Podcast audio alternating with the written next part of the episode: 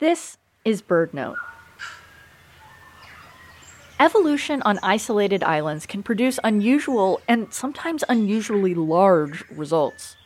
Some of the biggest birds ever to have lived evolved on the islands now known as New Zealand, including an enormous raptor called Haast's eagle.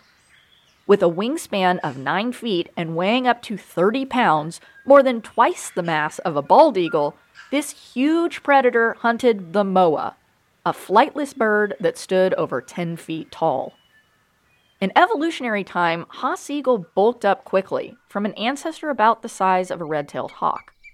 One of its closest living relatives is the little eagle found in Australia, the world's smallest eagle.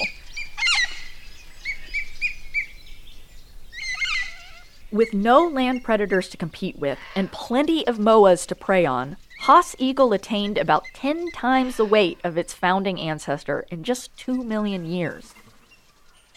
After the Maori people arrived on the islands, the giant birds began to go extinct.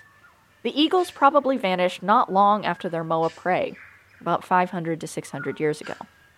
However, a protected site on New Zealand's South Island called the Cave of the Eagle contains Maori paintings of Haast's eagles. Their artwork preserves the legacy of this immense raptor. For BirdNote, I'm Ariana Remmel.